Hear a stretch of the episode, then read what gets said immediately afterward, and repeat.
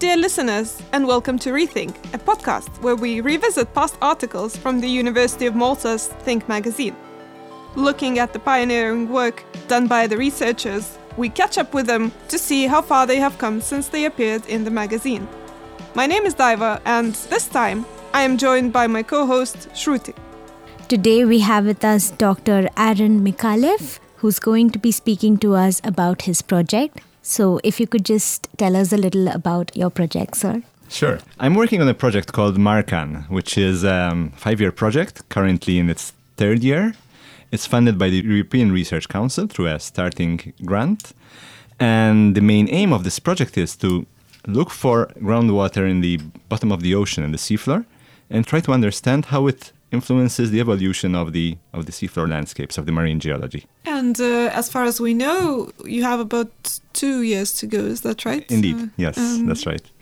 And how do you feel about uh, you know the time? Stressed, well, no, it's actually been great, great fun um, because I've been working with colleagues from the U.S., New Zealand, Germany, and from many different countries.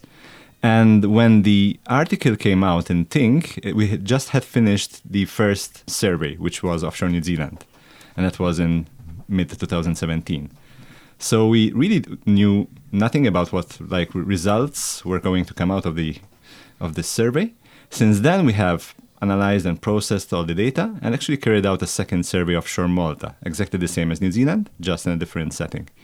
So we're still working on that, but we have some initial results coming out from New Zealand that are, I think, quite exciting. And I think the main one is that we went there with the idea that there might be some offshore groundwater because there was an indication from an offshore borehole showing some, like a 50 meter thick lens of slightly fresher water than seawater. But when we carried out our survey and we saw the results, we actually found out there's a huge offshore groundwater system offshore Canterbury. It's about 200 kilometers cubed in volume and very likely uh, deposited there during the last three glacial cycles. So you have to go back three ice ages. So that's 300,000 years. So most of it was deposited during this time. And that made us very happy because actually it made sure that we didn't go there in vain and spend lots of money. First, we learned a lot because we used quite a new approach, which wasn't used before. But also showed us that our initial indications, at least, were correct now we have something to work on in the coming 10 years, like as a new study area with new techniques, new new instruments that we can deploy we're extensively talking about uh, how our planet is running out of water mm-hmm. and how we have to be extremely careful about how much we're using mm-hmm. it. So, how has your research sort of been useful for this problem at hand? Could you tell us a little more about that? So, offshore groundwater at the bottom of the oceans has been proposed as a potential solution for water scarcity around the world. And this is because there's a volume of a half a million kilometer cubed of fresh water, and that's equivalent to about 100 times what humans have used in the last 100 years. So there's lots of fresh water down there, at least from the initial indications that we have. And uh, it could be a potential resource for the future. There's a number of concerns, though. First is whether the water that we might be pumping out from the seafloor is renewable in the sense is it being replenished from onshore or is it a fossilized aquifer that if we pump out it will be completely gone after a few perhaps tens of years? And maybe so, even the seafloor would then collapse. Then there's the environmental implications like there you could have subsidence as happens on shore you can see it in the us in uh, indonesia. You have meters of subsidence almost every year.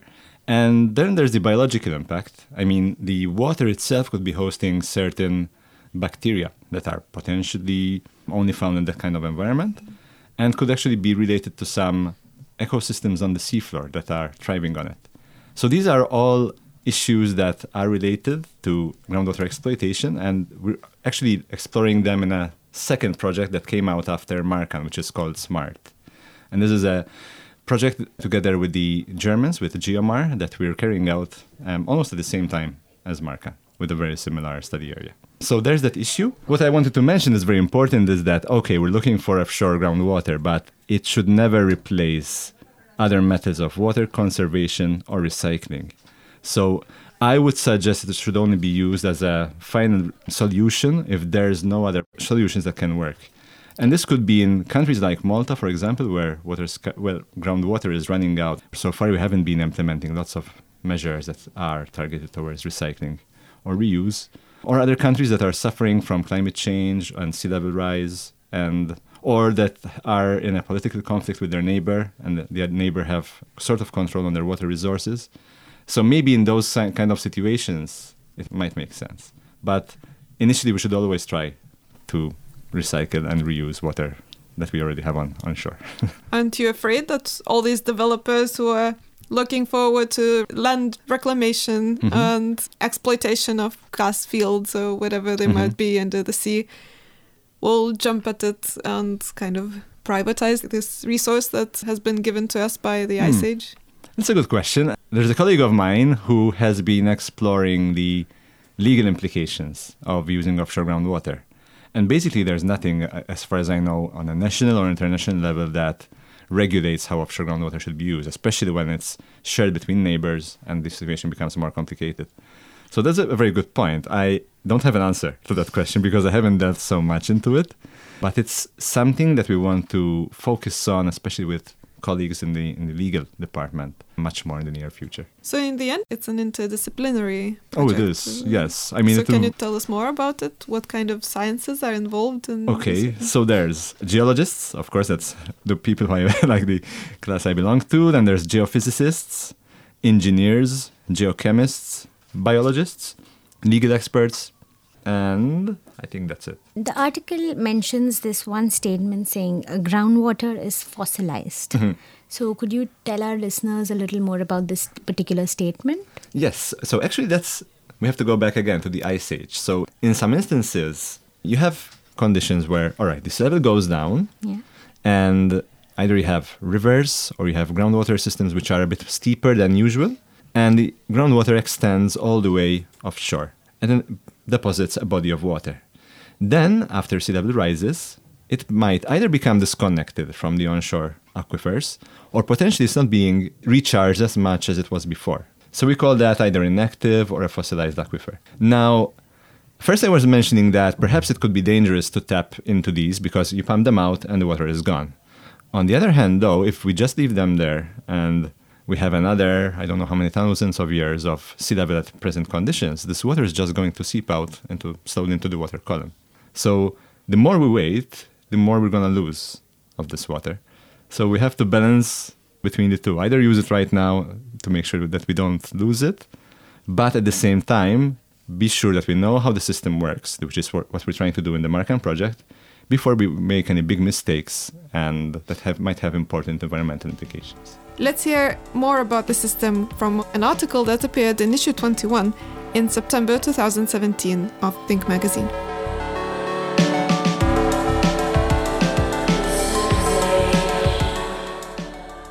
Underwater, groundwater. Under the sea is a whole new world with its own geology. Dr. Aaron Micallef writes about the Marcan project, shedding light on the freshwater reserves sitting beneath the sea's saltwater and how they can be used to alleviate the groundwater problem plaguing the Maltese Islands. We have a water problem. By 2020, shrinking freshwater resources and growing demand will lead to 40% of the global population experiencing problems with water scarcity. When it comes to water resource per inhabitant, Malta is one of the 10 poorest countries in the world. Water shortages in other countries have led to food shortages, economic slowdowns, and even increased global conflict addressing local and global freshwater shortages is a matter of urgent concern. Solutions There are a few. Many call for water recycling and better controls over its use. But the world is not always as straightforward as we would like it to be, and these ideas are not always feasible. Groundwater resources may be compromised by contamination, sea level rise, or conflicts with neighbouring states, as in the case with Pakistan and the Maldives, so we need to think outside the box. One solution may be found at the bottom of the ocean, in the past few decades, a number of serendipitous discoveries of fresh water, down to hundreds of meters depth below the seafloor, have been made during oil exploration campaigns. Freshwater reservoirs can form underwater in two ways. Either the sedimentary rock layer that hosts the groundwater extends from the coastline to the seafloor, or the groundwater is fossilized, a remnant of when sea levels were significantly lower than today, and part of the seafloor was exposed.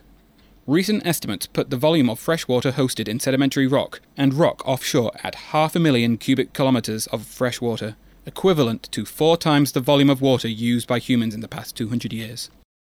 Offshore groundwater has recently raised the interest of geoscientists at the Marine Geology and Seafloor Surveying Group of the Department of Geoscience, Faculty of Science, University of Malta, and not just for its potential as a source of fresh water in the future. During the last hundred years, groundwater has been proposed as an important player in shaping onshore and offshore landscapes. However, a definitive link remains to be made. For the majority of the last 2.5 million years, the sea level was up to 130 metres below present levels, creating suitable conditions for the development of extensive groundwater systems across a large area of the global seafloor. It is thought that these systems may have controlled dangerous processes such as submarine landslides, transporting sediment across continental shelves and into the deep ocean, effectively creating underwater avalanches that destroy seafloor infrastructure. They also play a role in generating tsunamis and contribute to canyon formation. Should this theory be correct, our understanding of groundwater systems needs swift revision. However, data around the subject is sparse. This is why the University of Malta geoscientists developed the Marcan project. Funded by the European Research Council Starting Grant, Marcan is a five year project that will define the characteristics and dynamics of offshore groundwater in unprecedented detail and determine whether it plays an important role in marine geology. Led by Aaron Micallef, the team brings together geologists, geomorphologists, geophysicists, geochemists, hydrologists, and engineers from the University of Malta, GEOMAR in Germany, NIWA in New Zealand, and the New Mexico Institute of Mining and Technology in the USA. The first phase of the Marcan project involved an expedition to the South Island of New Zealand, one of the project's two study areas. In April 2017, the project team sailed from Wellington on board the research vessel Tangaroa and spent four weeks surveying the seafloor off Timaru, which hosts one of the shallowest offshore groundwater systems in the world. The scientists used advanced technologies such as marine controlled source electromagnetism to map subsea floor salinity as well as a suite of geophysical and chemical data to generate a 3D groundwater model of the region.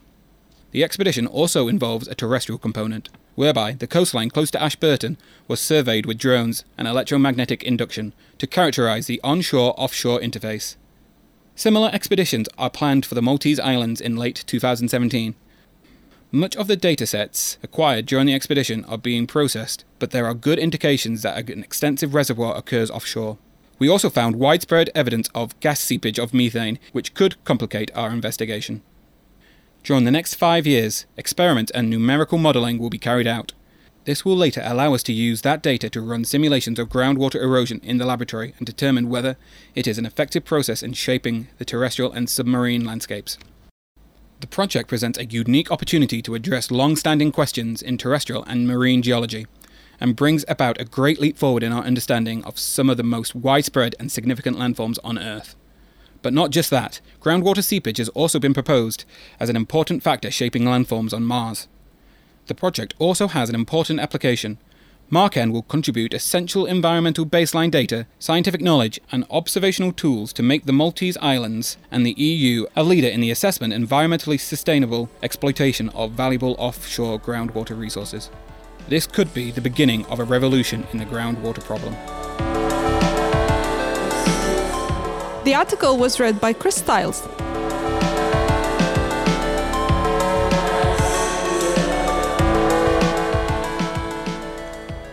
Welcome back, and let's hear more about this research. So, which way, according to the results that you currently have, does it seem that the water ended up in there? You mentioned that uh, at the time when you wrote the article, you only had some kind of insights from New Zealand, and since then you carried out your expedition in Malta and maybe elsewhere.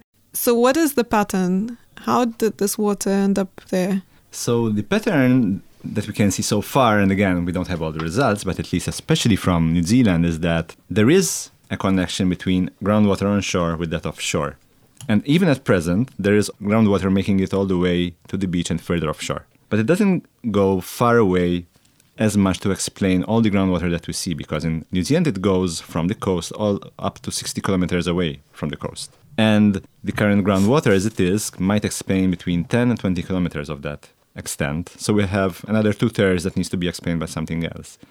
And from numerical models that we ran, especially with colleagues from the US, from New Mexico Tech, it seems that you actually need this level to be up to 120 meters below current levels, which is what it was during the Ice Age and previous ice ages, to explain that two thirds of volume uh, that we see. That means that sea level changes are very important. So, lower sea levels are important to have an extension offshore of the groundwater system. But also, that tells us that most of the water is actually, if we can go back to what we referred to earlier as fossil, that was in place during a time where sea level and groundwater conditions were different from today. So, if we were to pump the groundwater from offshore New Zealand, one third would be very likely be recharged. We're not sure at what speeds that would be done, but the other two thirds would actually be lost forever until we go back to another ice age and the cycle goes back to what it was before. I'm sure uh, your project has a lot of travel involved in the seas. So, like you said, you mentioned about New Zealand Yes. being one of your main areas of uh, research. But what other areas are you planning to cover as part of your project? As part of Marcan, we had two study areas, which are New Zealand and Malta. And uh, those have been investigated, already well surveyed. We might have another survey coming up in December 2020. And then we have a number of sites around the world that we want to also focus on. We have some proposals already submitted for Canada, for Prince Edward Island, with some colleagues from Canada and from Germany. Other sites in New Zealand, especially like Hawke's Bay in the North Island. And we tried, but failed so far, to go to Taiwan and where else? And Tunisia, actually. But we'll try again with some new funding mechanisms that are available. So, this makes me wonder what made you or everyone involved in the project go for New Zealand and Malta? What was the main Okay. factor that you chose? First, we focused on New Zealand because there's a borehole drilled by the International Ocean Drilling Program. And that showed a fresh share, let's say that water body at a depth of 50 meters below the seafloor. And that's the shallowest record of offshore groundwater around the world. Since we were using geophysical techniques that were being tested for this particular purpose, we wanted an easy site to start with, which can be easily ma- imaged. So we chose that, and that's an example of what we call a siliciclastic margin, which is a coastline and an off- a continental shelf mostly built up by sediments coming from onshore, rivers, um, glaciers, etc. And those make up about two thirds of margins globally. The other one third is carbonates, it's limestone, sedimentary rocks. And uh, Malta was a very good example of that because it shares the same geology, uh, similar rather. And I've been working here for the past 10 years, and we have some data, as we, we had in New Zealand, that we could build on for our project. So we weren't like starting from scratch, but we already had a database that would allow us to identify sites where to focus our survey. And do you have an approximate replenishment rate for Malta like you had for New Zealand? Um, not yet. We're hoping to process a few more data and run some numerical models, which is the task for the coming few months. Hopefully by mid 2020, I will have some ideas and some answers for you. And when you think about the resources that might be under Malta and Mhm. maybe shared with uh, Tunisia, as you mentioned, this is one Mhm. of the countries of interest. Can you maybe tell us a bit more about what it would take to actually extract them? What kind of equipment would be necessary to extract this water? So the technology is not that different from oil exploitation. It's a very basically drill and pump it out. It can be done on shore or offshore. I mean, it can be done on shore if you have an extension of an onshore system going offshore. And the funny thing is that we might already be exploiting some of this water without knowing, especially if we are over pumping water in coastal regions. In some areas where it is really either disconnected or perhaps it makes more sense from a financial or engineering perspective, you can actually drill offshore, but mostly using horizontal wells, which are also also used in the oil industry, and be pumped back onshore. The good thing is that most of these waters are quite fresh. I mean, they're not as good as drinking water that you can go and drink them straight ahead, but they don't require lots of filtering or desalinization. So if you place one of these wells close to a desalinization plant, it would make lots of sense because it would go just straight there, be filtered, and then goes into the distribution system and homes or whatever, or agriculture, whatever its planned use. And going back to the biologists in Mhm. your team, have they discovered any interesting creatures in this water? Not really. Like they're mostly interested in the groundwater itself. And to get to that, we need to drill. And to drill, you need a lot of money or apply for a particular program. So we haven't been able to get access to these samples. So the next step is to try to go to one of our study areas, i ideally New Zealand, drill, get the water, and see what kind of microbes it might have. Also, look at the chemistry of the water, look, try to understand how old it is, because that will tell us whether our numerical models are right or wrong, if, it, if you require a glacial cycle, and an ice age, to, for it to be deposited or not. And that's really the next step. And we're hoping to do that, hopefully, within the next few years. Would the extraction of this water be Mm-hmm. similar to how oil or uh, petrol is extracted from underneath the oceans? Like, how exactly would you go about extracting this water? I think it would be different because here we're talking about shallower Okay. layers, so you don't need to go down kilometers. Okay. And there's no need to pump water to get the oil, for example, like in this mm-hmm. case, a simple pumping out of the water from the aquifers. Dep- of course, depending on the sediments that you have. And so far, we found it mostly in slightly coarser sediments, so- like sand, for example. And that should be a little bit easier to pump out. Once the research has yielded results, Mm-hmm. how would you go about making this an actual ground reality where countries start putting in money and resources to actually Mm-hmm. get this water? How would you go about it? So after we assess the environmental implications of it, our plan is to put it on the agenda of politicians, especially in Europe, because this is a European funded Yeah. project.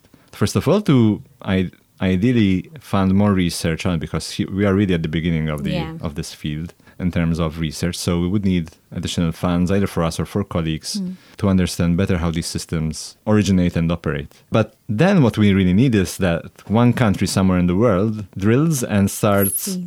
sustainably exploiting this groundwater offshore. Okay. And once that happens, if it happens once, I think, and if it's a success, then many other countries will follow. And so far, nobody has done that. The closest country that, that has managed to get to this point was actually New Zealand. In Wellington, they were planning to exploit some of their groundwater, which is quite shallow. But they did, carried out their studies. At the end, they, decide, they decided not to go for it. So we still need to find somebody who is willing to do that as a, as a pioneer. yeah. And what happens if this technology ends up in the hands of regimes that perhaps not so careful with the environment or Mm. um, not so concerned with uh, sustainability? That's a problem. And the, the problem is that most of the techniques we are using are quite similar to what you use in the oil industry. So we're not really reinventing the wheel. I mean, we're just applying techniques that have been used in the past to other purposes. And if they wanted to do that, unfortunately, the technology is already available to do it. Maybe not the expertise to do it in a sustainable way. And if you exclude that, then you really have problems, yes. I think one of my main questions here would be if you were to tell the listeners of Mm-hmm. this podcast how they could go about using water right now, thinking that, okay, we are facing a water scarcity, Mm-hmm. what would you, as, as a scientist what, uh, working in this field extensively, Mm-hmm. what message would you like to give to our listeners? Well, especially listeners from Malta, I would like to remind them that we are one of the top 10 poorest countries in terms of water in the world. Okay. And this doesn't seem like nobody seems to realize that because we're just using water as if we had it like have a, an infinite reserve. And unfortunately, we don't pay the price that we should for it because most of it is subsidized. So I would suggest that whenever we're using water for whatever purpose it is, washing, especially washing the car, because I see lots of water wasted there. But from anything from taking a shower to brushing your teeth or to cooking, remembering that we're using water on shore at the moment, pumping it out at a much faster rate than it is being replenished. And if we go on like this, won't be having any water coming out of the tap very, very soon. And to rely on these offshore groundwater resources is going to be expensive and potentially have environmental implications. So better not go down that route and just make sure that what we have is used in its in the most efficient way. There are said to be over a thousand unmetered boreholes, as far as I know, in Malta. That In, in uh, terms of like that, oh, pumping- one thousand of them, you think? Mm. Potentially even more. unmetered. That is. oh, the- meter. Oh, uh, okay. Yes. so, so where the government has no idea how much Mhm. is being pumped uh, out and uh, exploited. So Mhm. there has to be definitely a lot of control over who has access to Yes. these resources. But is there a way to use some kind of sub product, uh, partly desalinated, and I don't, could could the the the system of using water Mm-hmm. be redesigned in Malta from scratch for different ways of Mm-hmm. using these resources that that there are. So, for example, one type of water for drinking and the kitchen, another Mhm. type for washing, and uh, Yes. and and yet another type for agriculture. Would that be a way to specialize the, the water resources? Yes, it can be at a household level, where at home people can reuse some of their water, for example, for secondary purposes that, for example, are not related to cooking, for example, or cleaning. But even at, at a nationwide level, you look at Singapore, and they manage to recycle most of their water. And uh, even if they are, have a higher population density than ours and potentially similar problems with water resources. So I, th- I think it can be done at the national level. Let's hope so. Thank you very much. Thank you, Dr. Aaron. That was all from Rethink for today. Tell us what you think about this episode by commenting on ThinkUM on Facebook, ThinkUni Malta on Twitter, or ThinkUni on Instagram. Rethink is produced by Think Magazine in collaboration with Campus FM. Our theme music is by Princess Wonderful. You can find the link to her profile in the show notes. Your hosts are Daiva Rapachkaite. And I'm Shruti Sundaresan. You can find us on Spotify, iTunes, or wherever you listen to your podcast. Thank you for listening, and bye for now.